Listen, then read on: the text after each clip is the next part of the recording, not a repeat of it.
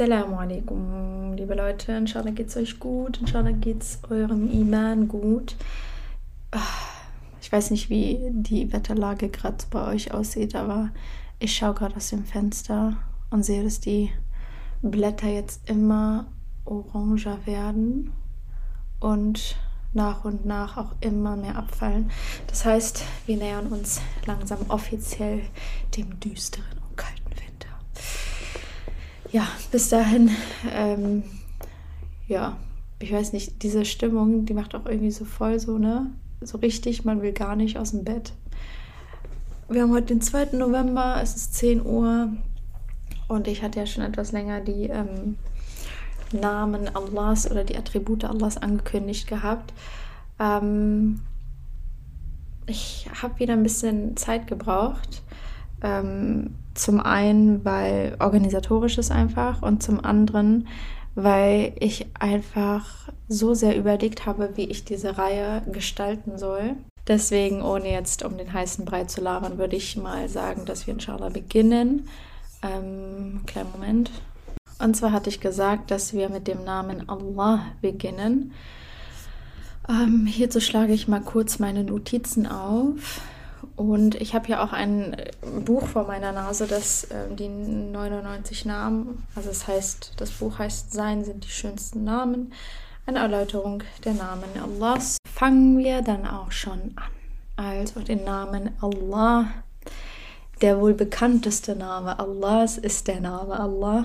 Ähm, es gab verschiedene Meinungen, die ich jetzt ähm, herausgefunden habe, sei es in einem Buch oder äh, auch im Internet, äh, durch Videos und so weiter, wie oft der Name Allah letztendlich im Koran erwähnt wird.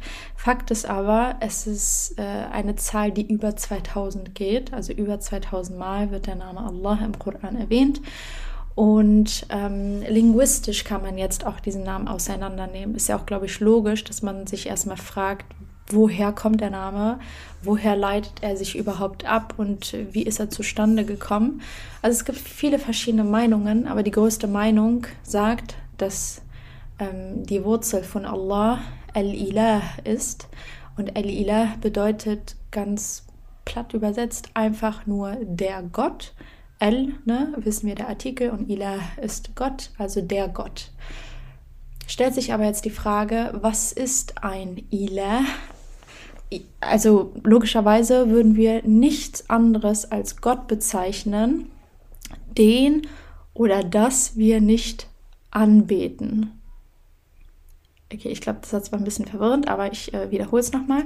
Wir würden keinen Menschen als Gott bezeichnen oder, okay, ich, ich mache mal so, äh, in Anführungszeichen vielleicht, ähm, natürlich, es gibt ein paar religiöse Strömungen, die Tiere und auch Menschen anbeten. Aber ich sage mal so, ganz logisch vom Menschenverstand heraus betrachtet, würden wir niemals etwas anbeten, was eine gleiche Stellung wie man selbst hat. Okay, ich glaube, der zweite Satz war jetzt ein bisschen verwirrender als der erste. Aber ich sage es jetzt nochmal ganz platt. Also, ähm, ein Gott ist klar definiert einfach jemand oder etwas, was angebetet wird. Also alles, was angebetet wird, bezeichnen wir als Gott. Und ich glaube, diese Definition, da würden wir weltweit äh, auf denselben Nenner kommen. Ähm, es gibt im Arabischen auch den Begriff El-Ma'bud. Ähm, äh, das ist quasi derjenige, der angebetet wird, jemand, dem quasi die Anbetung zugeschrieben ist und dem sich sozusagen alles und jeder ergibt und dem man sich unterwirft, also vor dem man Sajda macht, wie wir es aus dem Islam kennen. Vor Allah, also vor einem Gott, macht man normalerweise Sajda, also die Niederwerfung. Man wirft sich nieder mit seinem Haupt. Das heißt, das Höchste, was wir äh, an Menschen haben, ist der äh, der Kopf, ne, die Stirn. Das ist der höchste Punkt unseres äh, Körpers. Und mit dem werfen wir uns dann vor einem Gott, vor dem Gott nieder. Also machen die Sajda. Ähm, das heißt, wir haben jetzt die Begriffe, die arabischen Begriffe, die Allah beschreiben sozusagen. Einmal Al-Ilah und einmal Al-Ma'bud. Also der Gott, Al-Ilah und Al-Ma'bud ist derjenige, der angebetet wird. Subhanallah, das heißt, wenn wir dann wieder auf die Shahada zu sprechen kommen, La ilaha illallah, es gibt niemanden, der anbetungswürdiger ist als Allah, haben wir dann wieder den, äh, das Attribut äh, von Allah, Al-Ilah, also ein Gott. Ich hoffe, dass du bis hierhin mitkommen konntest. Also wichtig ist zu sagen, dass Al-Ilah nicht dasselbe ist wie Allah. Al-Ilah ist ja ein Gott und es gibt in den verschiedenen Religionen ja viele verschiedene Definitionen, was als Gott gesehen oder auch angesehen wird. Aber wenn wir den Begriff Allah nehmen, dann wissen wir, es gibt nur diesen einen Allah. Und subhanallah, selbst die anderen verschiedenen Religionen würden äh, das so verstehen. Das heißt, wenn man zum Beispiel, nehmen wir mal an, man geht zu den Hindus und fragt, was ist ein Ilah? Sie würden uns sagen, ein Ilah ist ihre Statue oder ein Tier oder äh, keine Ahnung, was noch sonst alles angebetet wird. Gehen wir zu einem Buddhisten, fragen, was ist ein Ilah? Was ist euer Gott? Würden die Buddhisten sagen, das Universum, die heilige Kraft von irgendwo und so weiter und so fort. Gehen wir zu einem Christen, fragen ihn, wer ist Ilah? Wer ist der Gott oder wer ist ein Gott? Sie würden dann wahrscheinlich äh, antworten, Jesus, äh, Isa a.s. Aber fragen wir sie alle, wer ist Allah, wissen sie alle, wer Allah ist, denn es gibt nur einen Allah. Deswegen beschreiben sie ihre Götter auch nicht als Allah. Sie sind, sie haben ganz andere Namen. Es tut mir leid, dass ich mich auch gerade so ein bisschen blöd ausdrücke, aber ich finde das Konzept extrem ähm, es ist zwar sehr eindeutig, also ich hoffe, ihr versteht bis hierhin, was ich damit meine, aber es ist auch unglaublich schwer, das in Worte zu fassen oder es ähm, wortgerecht rüberzubringen, sodass jeder es versteht. Ähm, also vor allen Dingen jetzt, weil ich ja meine eigenen Worte wähle. Deswegen hoffe ich, dass sie äh, verständlich sind. Äh, ich habe zu Beginn natürlich wieder mal vergessen, die Dua zu sprechen. Jetzt merke ich erst recht, wie dringend ich brauche, dass Allah den Knoten meiner Zunge löst. Allahumma amin. Ähm, genau, also Allah, äh, fassen wir noch mal kurz zusammen. Allah ist der Einzige, der es verdient, angebetet zu werden. Er ist der Einzige, der diese Charakteristika, also alle in sich sich zusammen fest. Ähm, wir finden quasi niemanden mit den Attributen Allahs, weshalb dann nur Allah schlussfolgernd logisch es verdient, angebetet zu werden. Was meine ich damit? Allah hat ja 99 Attribute, die er uns, ähm, die er uns äh, offenbart hat. Und natürlich hat er noch mehr, die darüber hinausgehen, aber er hat uns erstmal nur 99 dieser Attribute offenbart. Seine Attribute offenbart. So, also Nehmen wir mal zum Beispiel Al-Rahman, Al-Rahim, Al-Halim, ähm, Al-Ghafur. All diese Attribute, wir finden immer jemanden, der zum Beispiel Halim ist, mitfühlend ist. Wir finden jemanden, der Rahman ist, der barmherzig ist. Aber wir finden niemals jemanden, der alle diese Attribute in sich hat und sie auch perfektioniert hat in sich. Wir finden niemanden. Das heißt, diese ganzen sind nur einem einzigen Gott zuzuschreiben, also Allah. Dann haben sich die Gelehrten natürlich die Frage gestellt, welcher ist der mächtigste und gewaltigste und größte Name Allahs? Und dazu gab es viele verschiedene Meinungen unserer äh, sehr geschätzten Gelehrten. Und wir haben drei Meinungen, die quasi zu den größten Meinungen gehören, welcher Name Allahs äh, der gewaltigste ist. Die erste Meinung sagt, dass der Name Allah selbst der größte und gewaltigste und, her und herrlichste Name Allahs ist. Dann gibt es die zweite Meinung, die sagt Al-Hayyul Qayyum, der Lebendige und Beständige.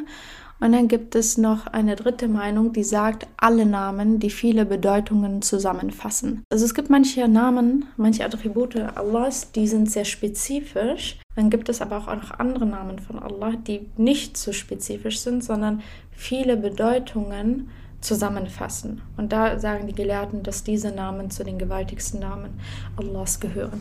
Allahu Ta'ala Alam. Ja, also um die Folge, um die Folge, um diesen Namen jetzt nicht zu sehr in die Länge zu ziehen, werde ich jetzt einfach nochmal ein bisschen erwähnen. Vor allen Dingen ähm, die erste Meinung stützt sich auch sehr, sehr stark auf, äh, auf den Grund, weil Allah der erste Name ist, den uns Allah quasi von sich offenbart hat. Allein in der Al-Fatiha, wenn es heißt, Bismillahirrahmanirrahim. Wir wissen ja, dass es verschiedene Meinungen gibt, ähm, welche die erste Ayah äh, in der Al-Fatiha ist. Manche, es gibt eine Meinung, die sagt, die Basmala, also Bismillahirrahmanirrahim, die gehört zur Al-Fatiha. Und die andere Meinung sagt, äh, sie fängt an mit Alhamdulillahirrahmanirrahim. Was eigentlich total egal ist, weil, also egal jetzt in, in Bezug auf äh, den Namen Allah, weil wir finden in den beiden Ayat, dass der Name Allah als erstes erwähnt wird angeschaut. Also Bismillah und Alhamdulillah.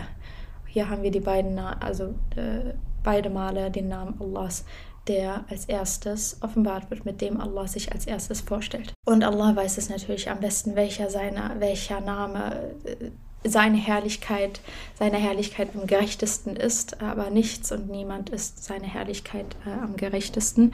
Äh, er steht über allem. Hier habe ich jetzt ein paar Ayat wo der Name Allah direkt zu Beginn steht.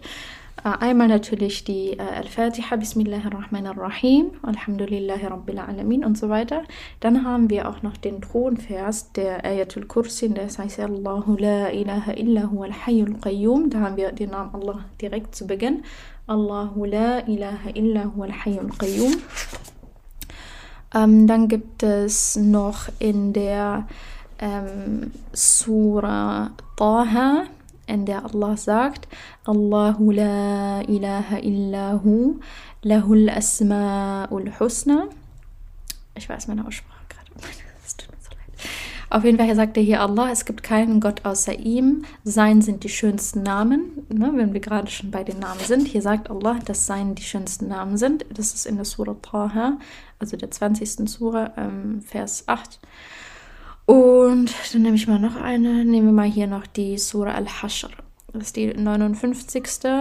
And Allah sagt, هو الله الذي لا إله إلا هو عالم الغيب والشهادة هو الرحمن الرحيم هو الله الذي لا إله إلا هو الملك القدوس السلام المؤمن المهيمن العزيز الجبار المتكبر سبحان الله عما يشركون هو الله الخالق البارئ المصور له الأسماء الحسنى يسبح له ما في السماوات والأرض وهو العزيز الحكيم Die ist auch extrem bekannt, äh, die, diese es sind mehrere Eier, die 22. bis 24. Eier, weil hier sehr besonders ist und äh, äh speziell, dass Allah hier viele seiner Namen hintereinander erwähnt. Ich lese mal kurz die sinngemäße Übersetzung vor.